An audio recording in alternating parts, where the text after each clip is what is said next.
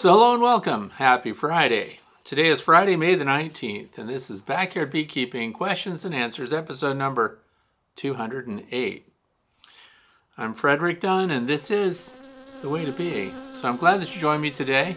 You might be wondering what's going on outside, other than the fact that the world is swarming at the moment. Pun intended. And uh, 62 degrees Fahrenheit. It's windy right now. How windy? 6 mile per hour winds. That's 9 kilometers per hour. And 62 degrees Fahrenheit is 17 Celsius.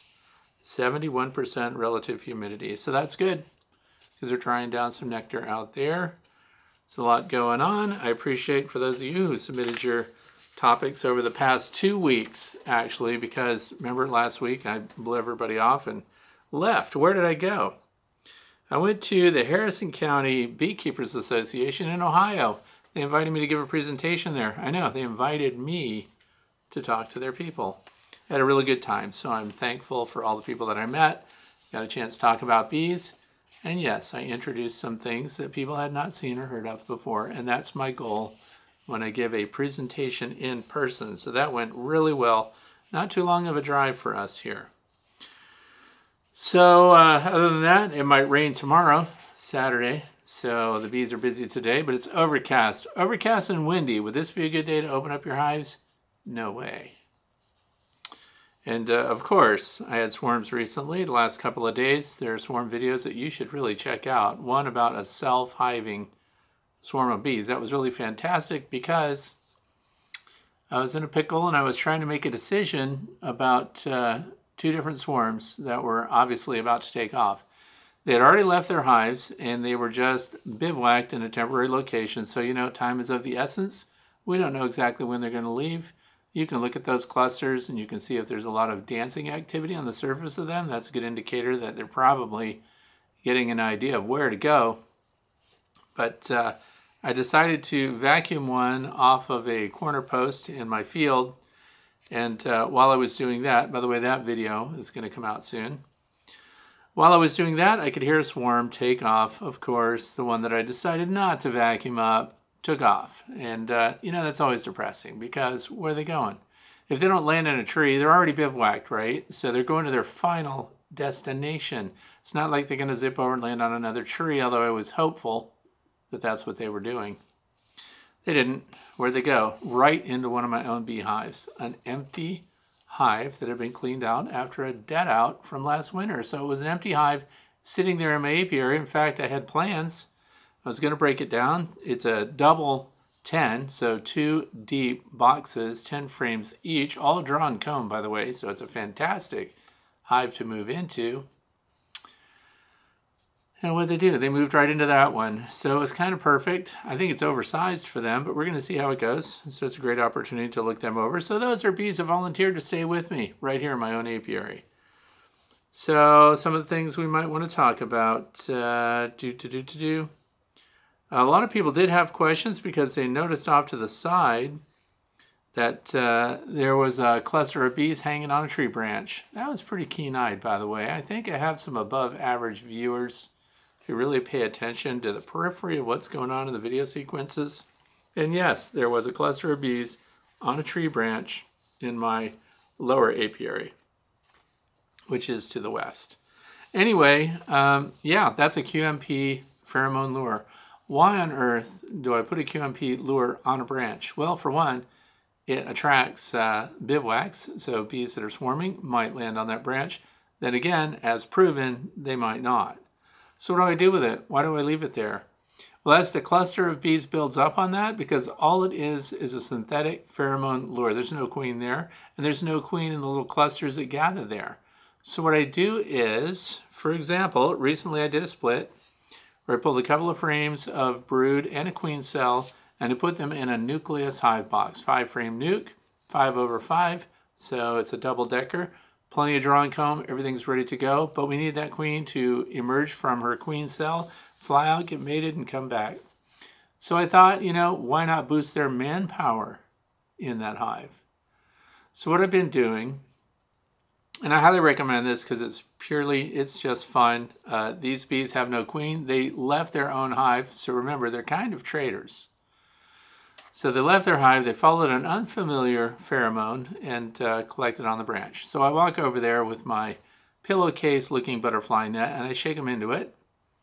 Then I take them over and I put that net in contact with the front of the hive I want them to go into. And in this case, the nucleus hive that I feel like could benefit from more foragers so that the bees that are inside of that hive from the split would have time to do the interior hive duties while I have guaranteed foragers ready to go. So I bring them over there, I lean it up against the entrance. Where do they go? They go in. So, and this works over and over. I started doing this last year, and uh, it's not something that I would include in training or swear by yet, but uh, it's working so often that is a fantastic way to boost colonies that need more foragers. What if they stray? What if they drift? Who cares? They're bonus bees in the first place. But what's interesting is the first few of them that go in there, because they'll leave the QMP lure for a, another colony that's already housed, they don't even have a mated queen in there yet. They just have the pheromone of a colony that's raising a queen. It's already capped. She could fly out at any time, but they went in there anyway. So the longer they hang on that branch, the more willing they are to occupy a hive, but you have to physically present them to the hive physical contact, direct. It has to lean against it. They won't fly in the air, find an opening, and go in. But we do know that honeybees drift. Foragers can go to a bunch of different colonies. That's how we end up with bees that are hanging on a branch. That's just, uh, it's a lie. It's a queen mandibular pheromone that comes from Betterbee. It's sold as temp queen. That is not what it's designed to be used for. It just happens to be what I use it for. And so, different periods of the day when there's a lot of bees flying around, nice hot day, unlike today, uh, you can shake bees off of that into something that's easy to carry, that's easy on the bees. And I highly recommend cotton muslin cloth. And uh, if you buy like a fishnet or something like that, get rid of the fishnet part and use it as a pattern and use pillowcase material, cotton, and uh, make a new net with that. A little shallow one would be good for something like this. And I have a really big one that's an 18 inch diameter hoop and it's a very deep, probably 30 inch deep cotton uh, bag. And that's what I use to collect swarms if they're easy to collect on a tree branch like that. So having that right in your own apiary, shake them off, walk them over when you're just looking for something to do and introduce them, sit down, drink your coffee and watch them all go in. And then go and clean up your net and uh, be ready for the next time. That's what that's for. It was not another swarm. But uh, I think it was very interesting that uh, people saw that. So, what else is coming up? Uh, we're doing the Colorado BVAC demonstration on the corner post, so that's coming up. Horizontal hive updates, so we're going to do inspections. And I'm going to try to use those as uh, educational training events here on my property. So we will go through those. Uh, all of the horizontal hives are doing extremely well. So for those of you who are wondering about horizontal hives, they're fantastic. The Layens, the long lang, they're all heavily populated. I believe my Layens hive swarmed, and that's perfectly fine with me. And the reason that's fine with me is there's too many bees in there anyway. Way too many bees in the Layens hive. Okay. So, and there's a dynamic there. You know, once you know you have a swarm and you collect it, you hive it somewhere else, what's your next opportunity? Walk right over, open the hive that they swarmed out of, because what are you going to find? Capped queen cells, usually multiples of them, what an opportunity to create splits, nucleus hives with those capped queen cells with the frames of brood that they're attached to. Easy as pie. And of course, don't forget to leave some in the hive that swarm because they have to have their replacement queens as well. But if you observe a swarm leaving a hive, you happen to be there, you have an opportunity to get right in there and create splits. They're overpopulated anyway, one of the reasons that they swarmed. So Lots of good stuff there. What else is going on? Do, do, do, do, do, do, do, That's about it. Okay, so let's get right into the very first question. If you want to know what we're going to talk about today, please look in the video description, and all the topics are listed down there in order, as well as any potentially, you know, useful links that might go along with the topics if there's further research. So the first question comes from Daniel from Vancouver, Washington. Are there any thoughts about misting bees with 30% vinegar as a mite treatment? I've heard it talked about a few times now. Okay. So this is one of those things, and uh, I'm glad the question was asked because I don't want to just respond to the question. I want to make this kind of a how to read beekeepers when they say things. So, because sometimes these come from, you know, people with big beekeeping operations, and uh, they may just say things like, I think that is really helping out my bees. I've used this on my hives, and I think that uh, there's a vast improvement in my bees because of it. And so you have to listen to the language that's being used when there are claims like that being made. You know, I put this in my hive and I just know they're doing better. I even listened to a presentation, uh, a pretty large collection of people, and the presenter simply said, This is what I do because I think it works. And if I think it works, that's good enough for me. And I thought, that's really interesting.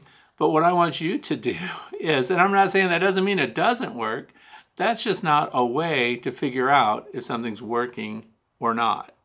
So, since this topic came up, it's just an opportunity for me to kind of key you in on making sure that we're listening to what people are saying, how they're saying it, and what the origin of what they're doing is. And if you know that the way I work in my apiary, I don't do one thing across the board to all the colonies at once. And I don't have a lot of colonies. I don't have hundreds to make comparisons. So if you do have the benefit of hundreds of colonies of bees, I understand that commercial beekeeping puts you in a position where you want to maximize your income and productivity from the bees, and that if there's an idea that something might improve that return on your investment, then people tend to jump right on it. And my cautionary tale is uh, do this incrementally. Do this with some of your hives, not all of them. Because if you do it on all of your colonies at once, you might have just had a great year in your apiary, and then you might just assign that to something new that you're doing to your beehives. However, if you do it to some of your hives and you don't do it to others in the same apiary under the same environmental stresses and the same benefits as far as forage goes, then you will start to see trends and your statistics will be better, right? And I know this bores a lot of people. But when I get questions like this, apple cider vinegar, uh, 30%, so specific dosage too. And I'd like to remind people that when vinegar is being used for bees, it should be the apple cider vinegar. Not all vinegar is designed to be consumed.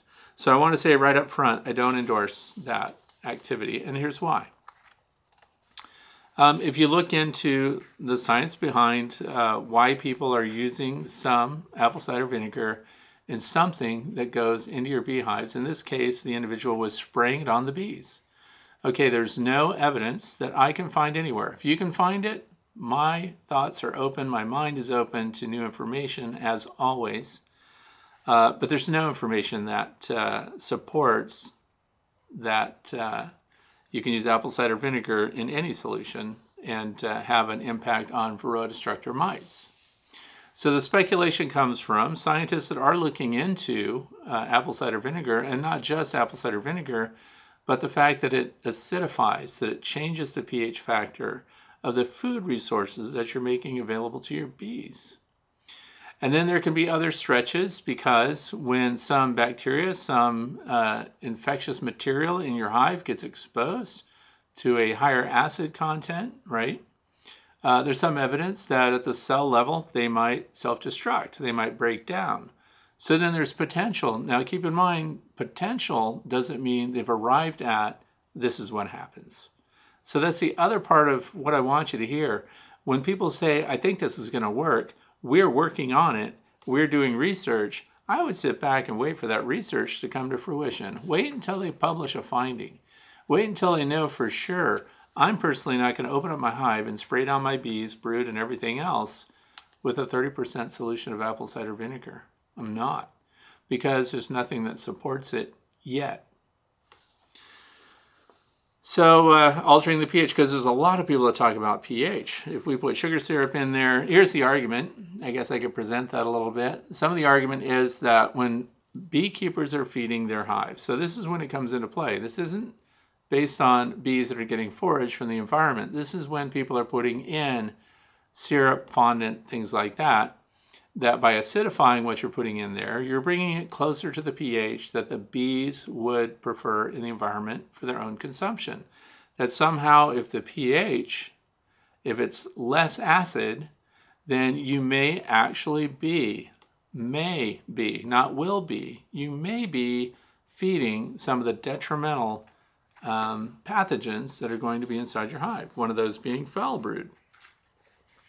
So, what we really want to do is keep our bees as healthy and fortified and fed and cared for as we possibly can so that when they are facing disease and pathogens, which they frequently do, uh, that they're able to cope with it. And that's kind of at the basis of what people spraying the bees might be. But my concern is when someone goes in all in, they make a change, they make the change for all of their bees all at once. When you do that, you have no comparison. You don't know why your bees did better that year. On the flip side of that, if they all did poorly that year, it's not necessarily because of what you did, because you can't make that connection unless you have what's called a control. Whenever you're coming up with an experiment to do, no matter how basic it is, you have to have a control, which means that would be a colony of bees that is not receiving whatever treatment or configuration change that you're introducing. If you do it to all of them, you have no idea of knowing if they're doing better or worse. I think you understand what I'm talking about. So when people say, I feel like it's helping my bees, hmm, based on what? Question everything. Look at the way the test was done. Look at all the other contributing factors to the success or failure of whatever was going on. So I say, wait for the research on that. We can't say that, because here's what will happen, by the way because we know that if you Google and you want to find out what the number one concern is on beekeepers' minds, this is why so many videos are made about it. Varroa destructor mite. So the minute you put something about the Varroa destructor mite in the title of a video, it's going to get a lot of attention because there are so many beekeepers that understand that that Varroa destructor mite and the pathogens, the diseases that it carries are the number one threat to your honeybees, whether you're a backyard beekeeper or whether you're a commercial beekeeper the uh, stakes are bigger when you have a commercial apiary. So as soon as someone says this works against Varroa destructor mites, there are people that will jump right on that without doing all the background research that I highly recommend you do.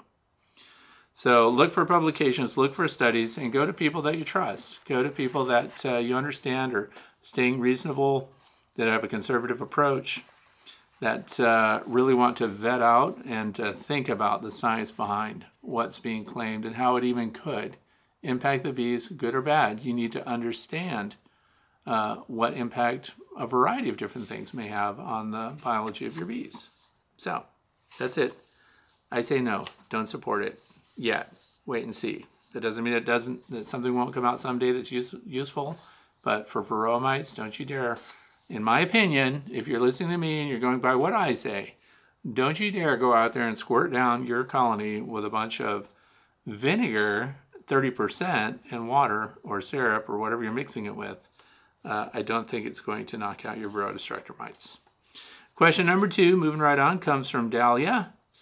I had a horizontal layens hive that died in winter due to wasps, then bee robbing. I did not open the hive before recently, following your advice to not open it before the weather is good, just in case the hive survived, and I removed the frames of dead brood and a frame of honey. I was hoping to use the hive as a bait box, so I cleaned the hive and added lemongrass thingy from Dr. Leo and left two frames of brood. However, I still saw bees and wasps going into the hive, so I decided to take the brood frames so wasps won't go into the hive. Is that a good plan? So I'm going to pause right there. Uh, I think it's a typo here where it says I left frames of brood. I think brood frames. Because if you had dead brood still in the frames, that would be something you would definitely want to clean out uh, and address before putting it back in a colony that you want to reoccupy with bees. So, but brood frames are really good because they smell good, they smell like bees, and that's what attracts future residents of a hive. The fact that it may smell good to the bees and that they could then move into it. Um, and if wasps are cruising through there, especially those brown colored wasps, the paper wasps that we see scooting around, they're notorious for just inspecting and moving out of there. Although, if it's a large cavity that's left unattended by bees, they could start to build their own paper wasp nest in there because I've used some species of wasps in my apiary in boxes just as a deterrent to the yellow jackets, which they don't tolerate. And I did a video about that. But uh, so, no, I would say definitely keep those frames in there because if you're getting activity and inspections from bees, it's got their attention. And the bees will investigate everything as we learned yesterday. That was just yesterday. That uh, the bees are exploring hive boxes that you've got sitting around in your apiary. That's why by now you should have all your winter dead outs cleaned out. And as a, at a minimum, all the dead bees out, any uh, leftover capped wax with, uh, with honey in it, any of that that's still in there should be removed. So you want to present a dry, clean space to any future occupants because it's twofold. One, you're getting the box ready for yourself to do a split and reoccupy it if you do that, or you might catch a swarm and then hive it like that. Because if you don't have boxes for them to move into, then you're running around and uh, it's kind of stressful. So I think having uh, hives from your dead outs, unless there's evidence of disease, you want to clean them out really good, clean them up, torch the interior surfaces if that's what you like to do, um, and just clean them up and make them workable so that when you do get a swarm or something like that, you have a box ready to go. And yes, leave those hives right in your apiary. And the reason I do that is uh, for convenience. It's not because I'm lazy, it's because that's where I'm going to put them anyway if I catch a swarm later. And years ago, I was being inspected by the state bee inspector, and we were looking around, and he was actually inspecting every single one of my colonies of bees. And uh, this was like in 2008 or 2009. And he looked over and said, What about uh, those bees? And I said, Oh, those are just hives that I stacked over there in that rack that I'm going to use later. He goes, Nope, they look like they're occupied. So then we, of course, went and looked at them, and sure enough, I had a volunteer occupation of bees there. So I had a swarm apparently that moved in completely, you know, something I was unaware of, and uh, which meant also that because I didn't clean it up right, because I didn't put all the frames in that I should have. Now they drew comb all the way down from the inner cover. Wherever there were no frames in that hive, they had comb all the way down, which had to be cut out because you can't have it. You're supposed to have it in frames. That's one of our requirements. But uh, so early on, I learned that unoccupied hives that have been previously housing swarms, housing colonies of bees for any period of time, they smell right. They smell right to the scouts. Scouts check them out and then later, of course, you run the risk and benefit of having another hive of bees, another uh, swarm of bees move into the hive. So it worked out really well, worked out for me recently, and it is not uncommon at all uh, to have bees move in uh, without you even being aware that they did it. What was cool about yesterday was they started moving into the hive while I was around. I noticed it. I was making a video already, so my camera was ready to go and all I did was follow the swarm around into the next apiary yard and uh, went right over and sat down next to the hive that they were moving into and captured the whole process. So, had I been on vacation, let's say, then uh, those bees would have moved in and I would have just come back home and said, Wow, I thought that hive was empty.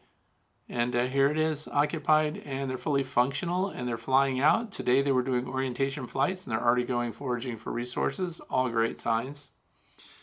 And uh, so I think that uh, bees cycle in and out of hives often without us even knowing about it. And this ties into some other things that uh, you might come across videos about colonies that claim to have been occupied for 15 years, 20 years, or even longer without the help of a beekeeper. And they'll find old beehives, and uh, people will often say, Yep, that colony has occupied that hive continuously all this time. What we're unaware of unless you're watching these beehives all the time, uh, they swarm out. They may abscond through the years. Uh, they may die out in wintertime. And then in the spring, what happens to a dead out? Well, it gets robbed if there's any resources left. And after that, what happens? Uh, wax moths fly in, lay their eggs. And now we have the wax worms, the wax moth larvae crawling around in there, consuming old wax and everything else. Wax worms can even ingest plastic. It's pretty interesting. So these are nature's, this is nature's disposal team. So then once they clean everything up like that, what's the next thing that happens? Scouts come in, they find it to be a suitable space, and then another swarm moves in, and you've got another box occupied the following spring. So it looks like a continuous occupation when what really may be happening is the fact that they're cycling through different colonies of bees over the years in the same hive boxes, the same configuration, just as they would in a bee tree. So it's very interesting what goes on, and they could do that without our help. In fact, I've had thoughts about it, but I wouldn't do it. Not really doing it, but I was thinking about the Thomas Seeley approach of uh, Darwinian beekeeping, and what if I configured all of my Langstroth hives, deep boxes, medium boxes on top, insulated inner covers, and just closed them up. And then left them on their own. What if I just walked away from my apiary and turned it into an observation apiary? Now, this is kind of negligent on the part of a beekeeper. So it's just what I was thinking about. How long would the apiary survive if I didn't touch another hive? If I didn't pull them apart, if I didn't inspect them, if I didn't do anything other than walk around looking at landing boards to see what's going on? uh, it would be interesting to see how they maintain themselves through the years and uh, just what they dwindle down to. So, natural beekeeping, by the way, I have an interview coming up that I hope you'll watch. Uh, natural beekeeping practices have been the least successful beekeeping practices here in the United States. So, I'm trying to, I'm kind of a hybrid between kind of natural and swarming and the cycling of bees in and out, and then, of course, soft treatments whenever Varroa destructor mites are present. So, anyway, moving on with this. Hoping to keep the brood frames to attract swarms? Yes, keep them. But it seems it only attracts wasps robbing bees so far. Still, put it in there anyway. Because if they're robbing, what are they robbing? If there's any remnants of uh, nectar and stuff in there, let them have it. Uh, I do recommend not putting in capped honey, not putting in syrup, not trying to bait them with food resources to get other bees interested in that. We only want potential residents. When we have open house and you're trying to sell that residence, you only want potential buyers. We don't want the people that are in there for the free cookies and coffee and everything just to nose around and then leave.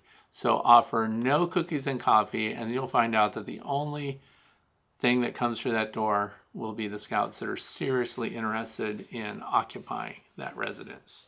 So that's an analogy that I just came up with. Anyway, so I have to remove the frames. That's it. Uh, looking to settle or robbing. So I would keep it all, keep those brood frames in there. Keep all the frames that you think you should, and uh, make sure it's occupied because once they move in, now it's a mess. If you get a colony or a swarm that moves in, to a hive the way mine did yesterday, if I wanted to get in there right now and manipulate frames, it's a huge mess because there are so many bees. Much easier while the box is empty to do all your maintenance, clean up, organizing, and uh, get it ready for the next uh, occupants as best you can. Question number three comes from Scott from uh, Texas. I don't know if I'm going to pronounce this right. Clayburn, Texas. I've trapped a couple of swarms almost a week apart. My question is the first one has eggs and uncapped larvae. I want to do an OAV treatment so I can do the one and done until August. I'm feeding the bees using frame feeders. Do I need to remove the feeders when I treat and replace and fill after treatment, or can I just leave the feeders in? So if you're doing oxalic acid vaporization treatment, you can leave your feeders in, you can leave your honey supers on. Of course, your states will have their own restrictions and guidelines. You have to follow those. But uh, here where I am, you could do that. I don't use frame feeders myself. Why? Because it takes up space that my bees could use. We One frame, one deep frame. Let's take an example like this one. One deep frame. That's over 6,000 bees if that's a brood frame. Think about it. You're going to trade that out so you can put sugar syrup or something inside your hive and occupy the space that this should be occupying. I don't do that. I highly recommend for those of you who are beginning and just configuring your hives, um, put all the frames in that are supposed to be there, put your inner cover on, and do your feeding in hive feeding on top of the inner cover. And there are many reasons why I want you to do that. And again, of course, you can you can do anything you want, but this is this is why I personally recommend it. Uh, if you want to check your feeder and it's a frame feeder, you have to open the cover of the hive. You have to pull off your inner cover. You have to invade the space that the bees are in, which means you likely have to smoke them as well. I would really like to get you to limit the number of intrusions on your bees. Uh, and I also would like you not to get into the brood box, for example, which is likely where that frame feeder is going to be. Uh, to pull an inner cover, you are invading your bees. And we know that it stresses them, no matter how cool you are and how much your bees like you. Uh, whereas if your feeder was on top of the inner cover, all you have to do is pull off the outer cover, look at the feed, fill it, replace it, service it, whatever you need to do, and you have not had to smoke the bees you have not had to open them up and invade their area. And uh, you don't have to fill a frame feeder, and you're not taking up a space that could be used for bee resources. Highly recommend not using frame feeders. So, do, to do, to do, to do, to do. But as far as oxalic acid vaporization treatment, you can do that here in my state. Um, with honey supers on, feeders in, anything, it's not going to be detrimental to your bees. Question number four comes from James, Roseburg, Oregon. I have several hives that have swarmed, lots of swarms. Some people have reported this year they've had more swarms than they can ever remember having. And uh, I don't know that that's terrible. Also, if somebody says that they can guarantee that this is how you're going to stop your bees from swarming, I think that's a little bit concerning. First of all, the biology of the bees is that they're going to swarm. You can have big hives, you can you can uh, add supers, you can create more venting, you can reduce, you can do all of the key things that uh, you know trigger a colony of bees to swarm and then have them still swarm. So, just as I said with the very beginning question, if somebody says, This is how you stop swarming, I'm going to say, uh oh, I don't know that anybody can stop swarming altogether. Now, the verbiage would be better if we just said, this is how to increase your chances of keeping your bees from swarming. But when there are absolutes, I don't know that, uh, you know, I was hanging out with uh, Steve Respecki, uh, Steve Repasky, who is uh, the author of Swarm Management and uh, last Saturday at that uh, symposium, and uh, he is a swarm expert. He doesn't know how to stop swarming, but we know how to reduce or mitigate the potential to swarm, but you can't completely stop it. It's going to happen, so don't be terribly upset. What you really should be doing is preparing yourself for when it does happen how to manage them, hopefully collect them while they're in that bivouac location, and rehive them. Now, sure, it's a good idea to do a lot of the things that you can do to expand the hive, give them more space, um, check on the bees to make sure you understand if their population is reaching a critical mass or if they're being backfilled with too much nectar during a heavy nectar flow and getting potentially honey bound. You need to be aware that that's going on in your different hives so that you can do these things, expand, contract, and so on at the appropriate time of year. So, right now, we're in a state of expansion because your colonies are in rapid growth. But uh, be very careful about how do I stop swarming? Uh, you can't really, because that's how can you stop biology from achieving its goal. Uh, every living thing has the goal of reproducing. Your chances of stopping that are not going to be 100%. So anyway, question number four, um, several hives that swarmed more than usual this year. I have also caught more swarms this year than last. My question, can you combine a swarm to boost a swarmed colony? This, this is key in the question here. This after the swarm queen has been removed. I hate to lose my honey crop due to lack of workers. So yes, and this is one of the first things I did when I was studying swarms uh, because I was trying to get video sequences of every stage of swarming. Uh, I had a contract actually to follow bees, get them when they choose a site for the bivouac, assembling at the bivouac, departing the bivouac, and then moving into their final cavity. Uh, so these are big tasks. But uh, if you can remove the queen, because I did that part, what do they do when the queen is absent?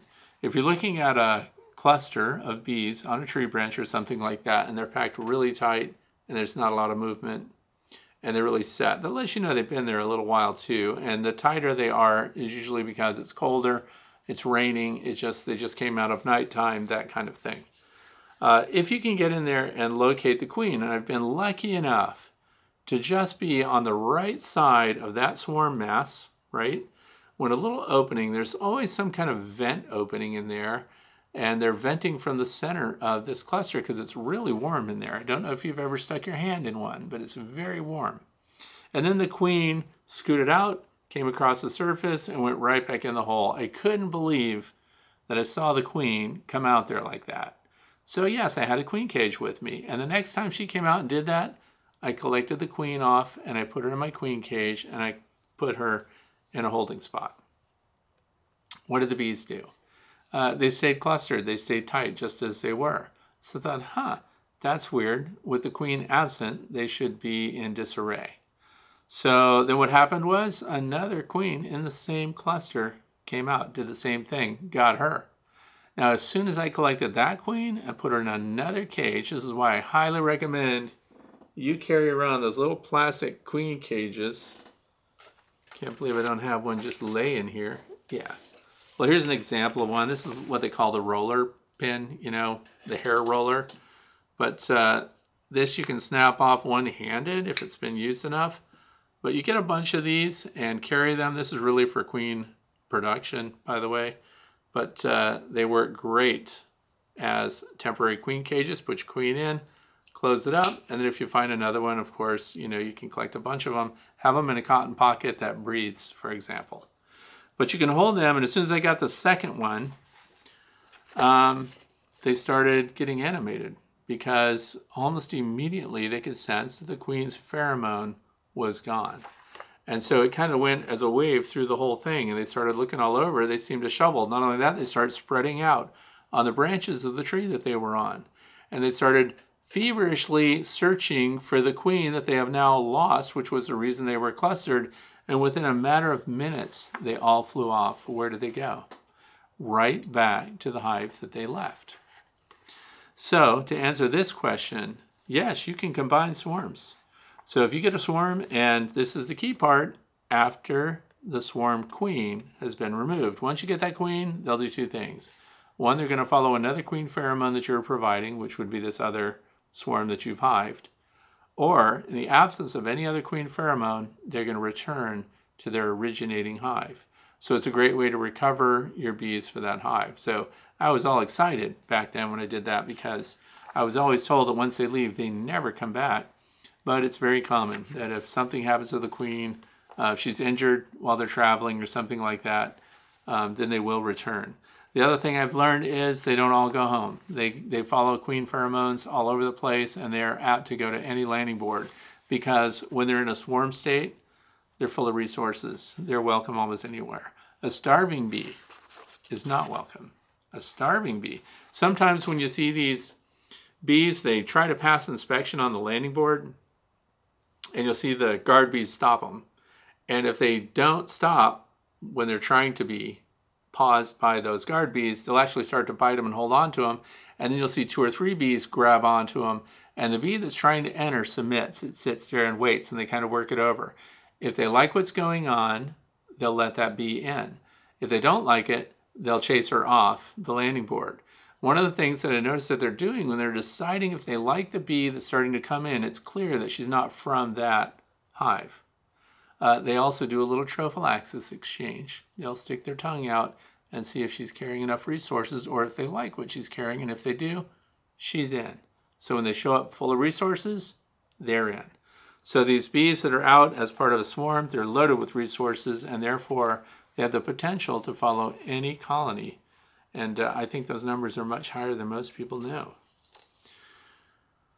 So that's it.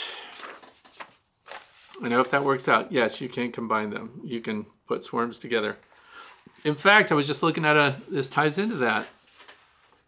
I was looking at a video this morning uh, with Jeff Horchoff, Mr. Ed. he did a video and he was using, uh, he does rip outs.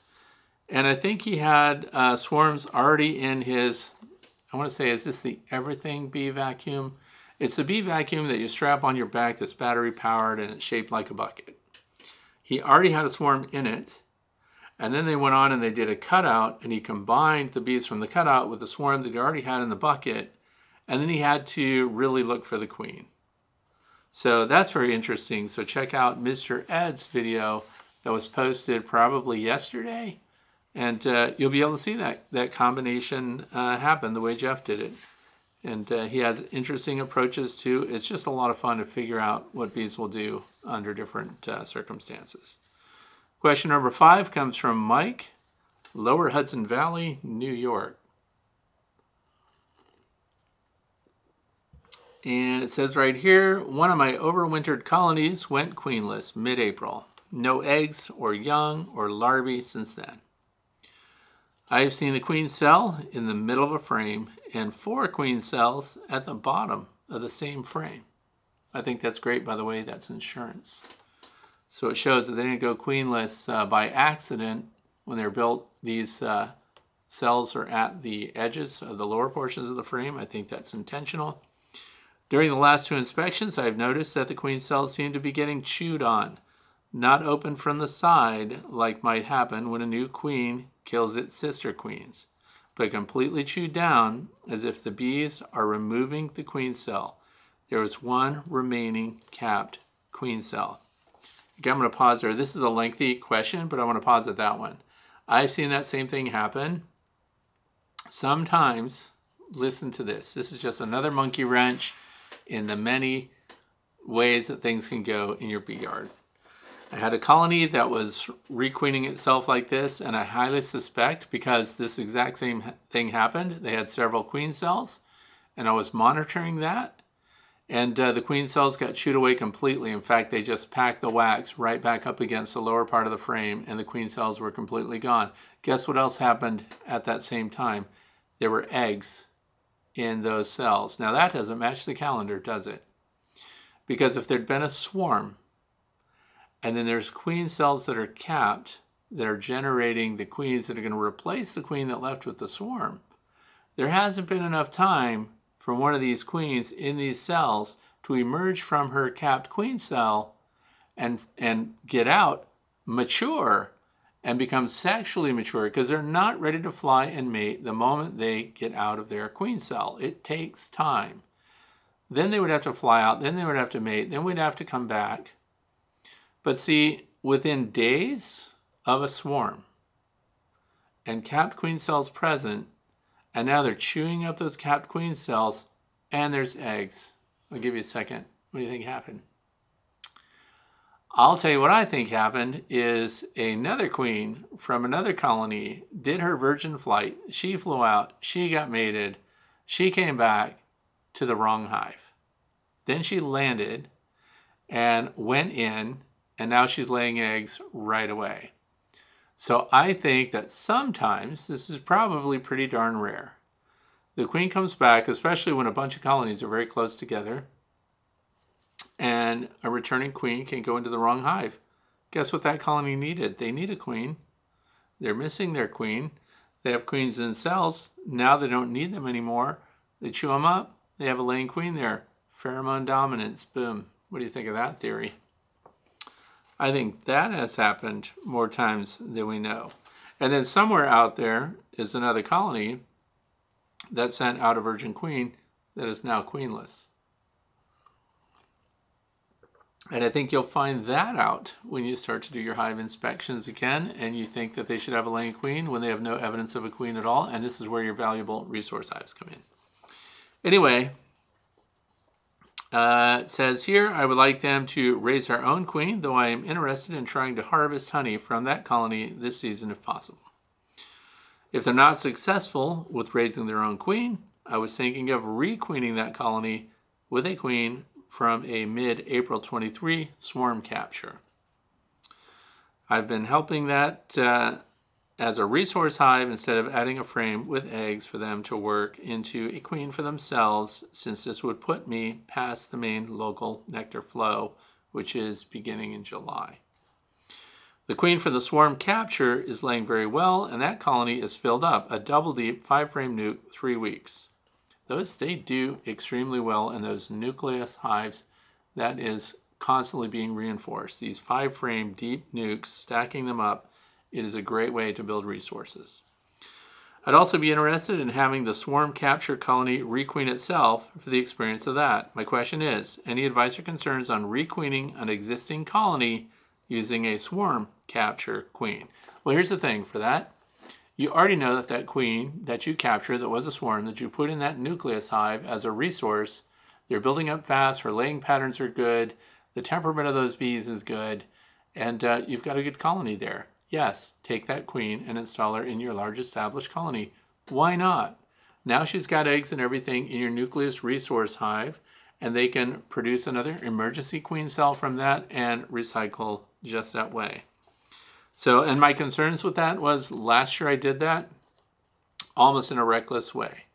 Anytime I need a brood, eggs, a queen, something like that, I just took them from a resource hive and plugged them right into the established hive.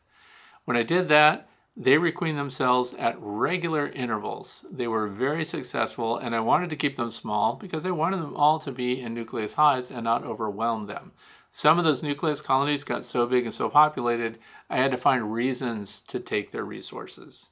So I had to find a hive that was even marginally behind and pull a frame of brood here and install it in that hive. Um, so that's how I kind of kept them under control. So it does work. Is it better to combine the original colony with a swarm capture colony? That's always an option. But when you do that, if you've got your swarm capture colony, which is your resource colony, you just eliminated your resource. So I recommend keeping the nucleus colony going, taking their queen and installing them in the colony that you want to use her in to keep them going. And then later, if you decide, or let's say they end up queenless, let's say they don't replace her and they fail at that, now we can take the bees that are in that resource hive and we can combine them with that original colony. They're already related to one another. They will likely be accepted very quickly. So it is easy to do that. And your kind of your timeline there is you don't want to leave your nucleus hive without a queen for more than three weeks max. The reason for that is after three weeks you could have laying workers and you have another problem. Or should I leave the swarm colony alone and not use any of its resources? No, I would use those resources. Absolutely. That's what I would do. I hope that's helpful. Many options, many choices. Question number six comes from David from New York City, New York. Good morning, Fred. I'm looking at your plans for your horizontal Langstroth hive and I'm going to build it. Two questions. Is there anything specific in the build that I should be aware of? The plans look pretty straightforward to me, so wanted to double check. Nope, there's nothing to change. Those plans are spot on. They're perfect. Thanks to Ross Millard for formalizing my hand rendered uh, plans of that long Langstroth. But it's good to go. The feedback is fantastic on those.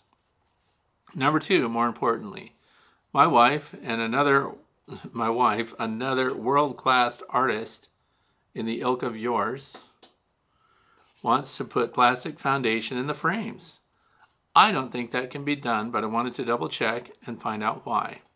From your videos, you stress the fact that bees make holes in the Betterbee, which is probably better comb. That's what this stuff is. That's better comb, pre-drawn out synthetic beeswax that the bees work just like their own. Uh, and they do, they chew it and shape it uh, anyway. Uh, stress the fact that bees make holes in the bee and in the foundationless frames they would. What would happen if all foundations were plastic? And that's the cover shot for today. It's actually called Cutting Corners, and that's why. Um,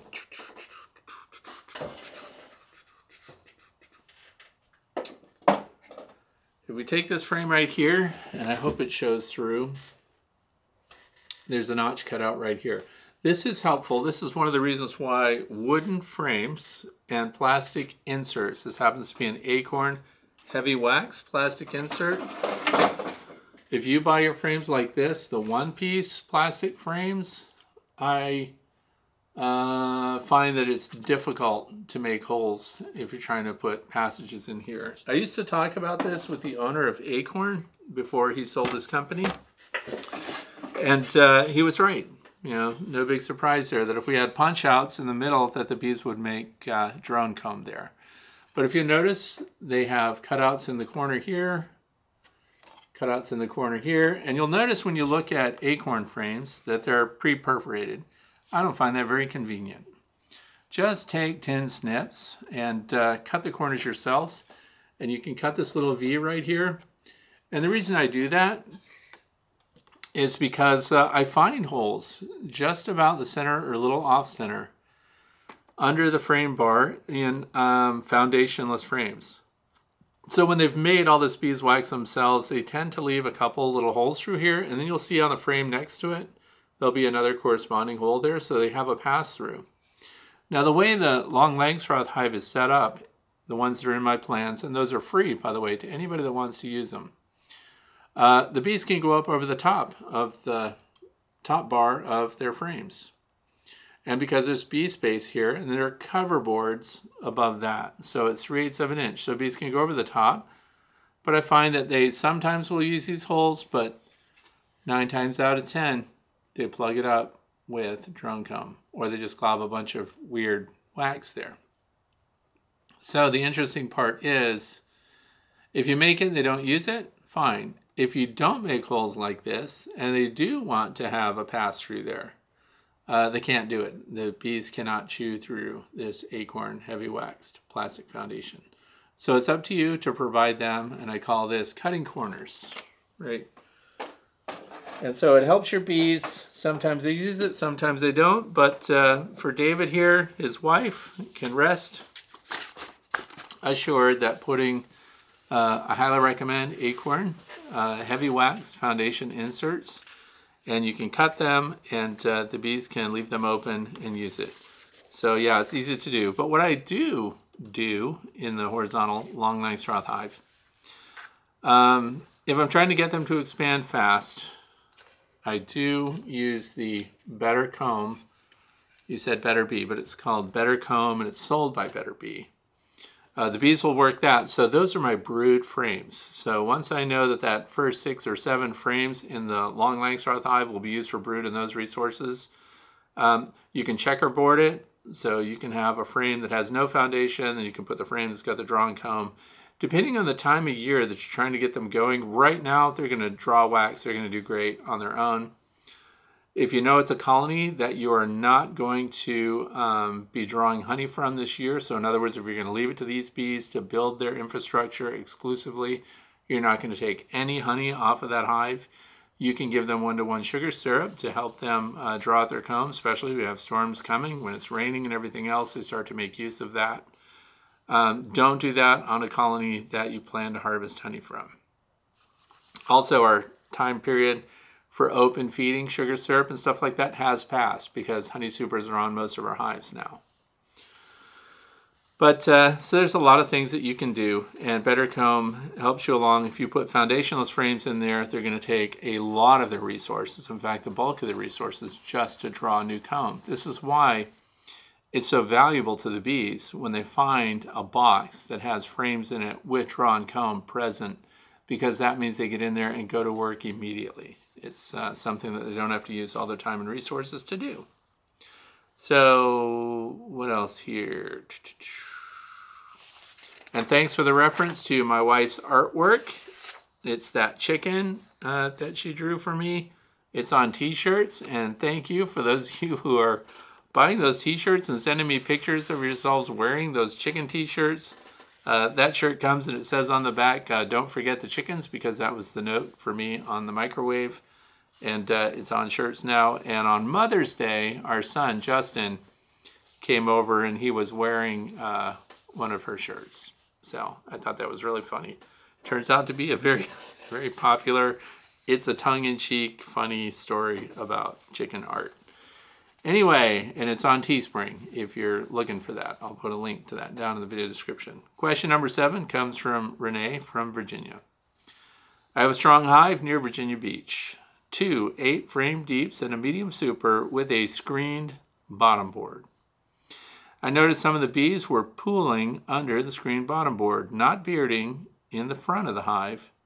We've had 60 and 70 degree days during the day and 40s at night, and the bees were still under the bottom.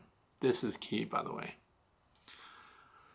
And I added another full empty box of frames and attempted to place most of the bees inside on top of the honey super. The next day, a small cluster still formed under the screen bottom board, and today I notice the population has grown back to the original size outside the hive, even though the nights are still in the 40s. What's happening? They have plenty of space inside the hive. Are they just hanging out or are they about to swarm and just waiting? The active bees are bringing in nectar and pollen rapidly. The colony looks healthy and plenty of fat drones. I have an extra hive box if I need to scoop the bees up and move them into another location. Thank you for your insight. Okay, so for Renee, here's what's happening a lot this time of year. By the way, uh, I'm not a fan of the open screen bottom boards. I like to have screen bottom boards are great because they can help with integrated pest management. Varroa mites fall through.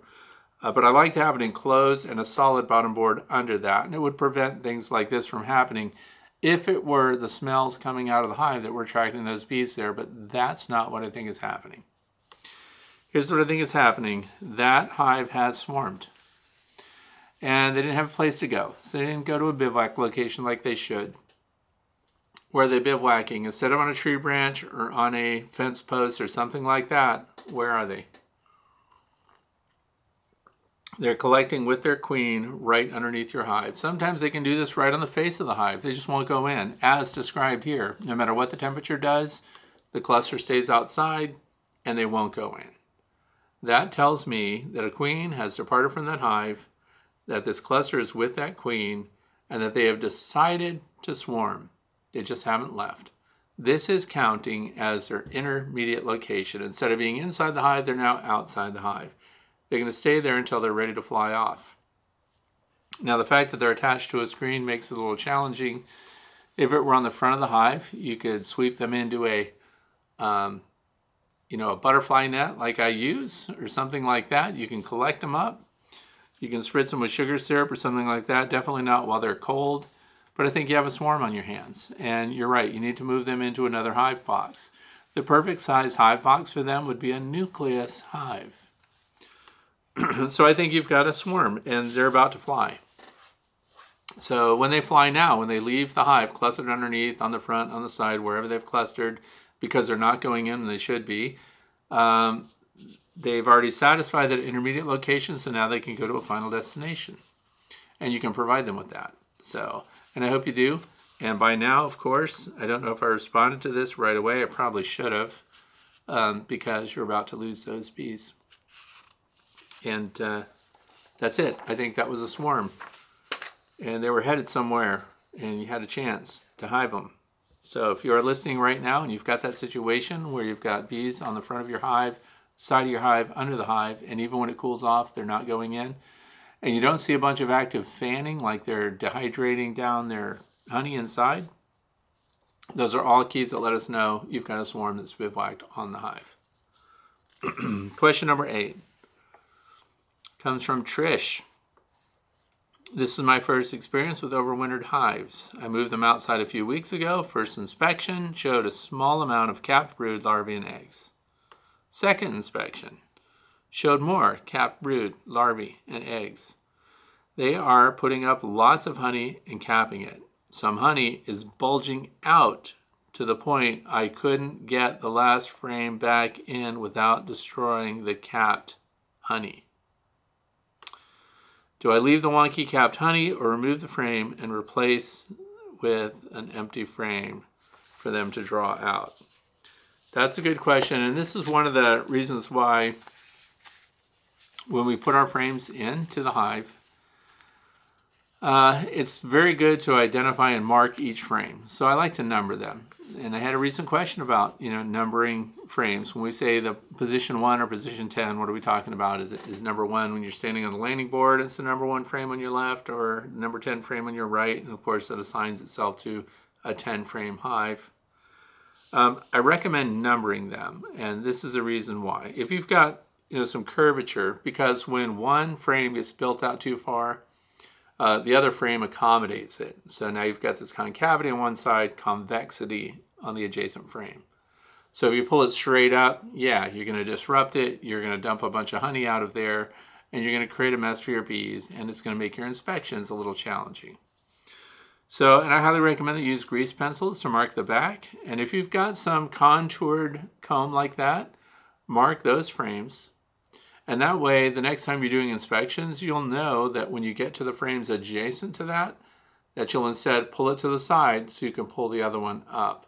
I leave them in those configurations. I don't cut them down, but that's an option also. Since it's early on, you can bring your bucket out there. I always have a stainless steel bucket with me and that's where I put all my scrapings. So all the burr comb that I'm scraping off. Um, if you have to shave down one of those, if it's contoured out, the other one's contoured in, you have to now change the order of your frames. Otherwise, that concave side will just facilitate your bees drawing it out again. So now we'll change the position of your frames and you'll take your long serrated edge knife and you'll cut it off right into your bucket right there and even up those frames, though that comb. Then you'll change the position so we don't have the concave one still here. We'll move it a couple positions over, assuming this is not brood. If it's brood, you're stuck. But this is honey. So then you'll take the next frame and you'll push it right up against it. The next one that's nice and even, and you put your concave frame up against that. So now we have another guide and they'll fill that out. And so that's your options. Even it up or deal with the fact that that one's contoured and that you have to pull frames to the side first, then pull them out when you're doing inspections. But uh, either way works, and if it's early in the season, you could bite the bullet and just shave it down and shape them as is. So that was question number eight. Now, question number nine comes from Jordan from Belgrade, Minnesota.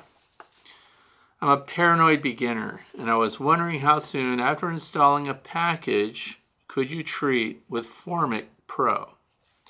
I have screen bottom boards, and four days after installing the package, I removed the insert and counted over 200 mites. I want to stop right there.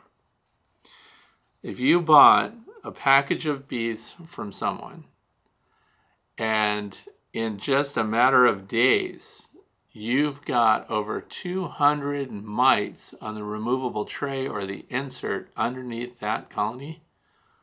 Um, I would not be at all happy with that. Uh, you got a package from someone who's not taking care of their bees. They should not be shipping that many mites with a package of bees. Um, that's more than a little annoying. Anyway, I wanted to treat them early before temperatures got too warm, but I'm not sure how long after install I should wait or if seeing a lot of mites on the bottom like this is typical. No, it's not typical. That's a lot of mites because that means those mites just reached the end of their natural life and died. You've got mites on your bees. So this is not a good situation. So are you just being paranoid? No. So here's the thing. I would not use Formic Pro, however. Formic Pro is to be used on colonies that are big, established, large populations, and uh, you know they can handle it because you're going to lose a bunch of bees when you use Formic Pro. Its temperature, um, you know, it depends on specific temperature parameters for you to use it correctly and so on. It is not for the treatment of packages. What I would recommend is using oxalic acid vaporization. Uh, if you don't have the vaporizer, there's a method for spraying the bees with it, but it's less effective. I highly recommend if you don't have one already to get even one of the pans, for example, for uh, sublimating oxalic acid. You have an opportunity window here before they cap. We know it's infested, and you need to really get those mites under control because this is a colony that showed up infected. It's not just the physical mites uh, that are on these worker bees, they are infected because all the pathogens that mites carry have already been passed on to these bees. So This is not a healthy package of bees that somebody got from somewhere. Uh, but for me, oxalic acid vaporization, no brainer. Hit them uh, on the seventh day that you have them. That's what I would do right away. I would not wait. The good news is there's plenty of time here for Jordan. The bad news is do not use Formic Pro. You'll do a profound damage to those bees. Okay, so that's it for today. Now we're in the fluff section. I just want to give a shout out today to uh, a young beekeeper who's got, I like to support the youth whenever we can. And uh, we've got a young beekeeper named Rainier Eich, like maybe it's pronounced like Mount Rainier, R A I N I E R E I C H. The reason I mention Rainier is because he reached out to me. We're going to do a live chat tonight. So at 7 o'clock Eastern Time, United States, tonight. Um, we're going to do a live stream. He's hosting, and he asked me to uh, interview with him. So we're going to talk, and I think it's a great opportunity for us to support our youth. Uh, he's a teenager, lives here in the United States, and uh, we're going to have a good visit starting at 7 o'clock tonight. Uh, I will post the link down in the video description. If you're watching this, obviously on Saturday or Sunday, you missed it already. But uh, that's tonight. I hope you'll join us. And uh, other than that, I hope that you're making preparations for dealing with swarms here in the United States. If you're in the southern hemisphere, of course, you're going into winter time. And I've been way behind in getting my winter prep video for you guys ready to go. Uh, but that's in the works. Everything's all set up, and all I have to do is make the video. So that's coming your way. And uh, for those of you who have beehives that are empty, that were dead outs, just a refresher on that. Uh, make sure to clean them up, get everything ready to go. And what's involved in cleaning it up? Just making sure if there are dead bees on the bottom, you sweep them all out. If you can pull all the frames out, go ahead and lightly flame the interior surfaces, if it's a wooden hive, of course. And uh, put, put in your best frames. Frames are all in good shape. If there's any evidence of brood disease, pull those frames, get those out of there um, uh, any evidence that uh, they wouldn't be the best frames. If there's a bunch of old pollen, really old, sealed up, things like that, if you can pull and replace those frames, this would be a good time to do that too. And with the old stuff, you can power wash them, 10% bleach solution afterwards, dry them out in the sun, and put them in storage for other uses because drawn comb is always going to be valuable. And uh, when it comes to brood comb that's been used for a long time, I'm not you know, a huge fan of that when it comes to rendering it for beeswax but it has a strong scent to it. It lets all the other bees know and the scouts that are visiting the hives that it's been occupied before and that they should occupy it now. So use your equipment for hiving swarms and you might luck out just as I did and get bees to move in on their own. So thanks for being here. I hope you have a fantastic weekend ahead. And even though here it's going to rain tomorrow, we have a very good Sunday. So be ready to work your bees. Thanks a lot for watching.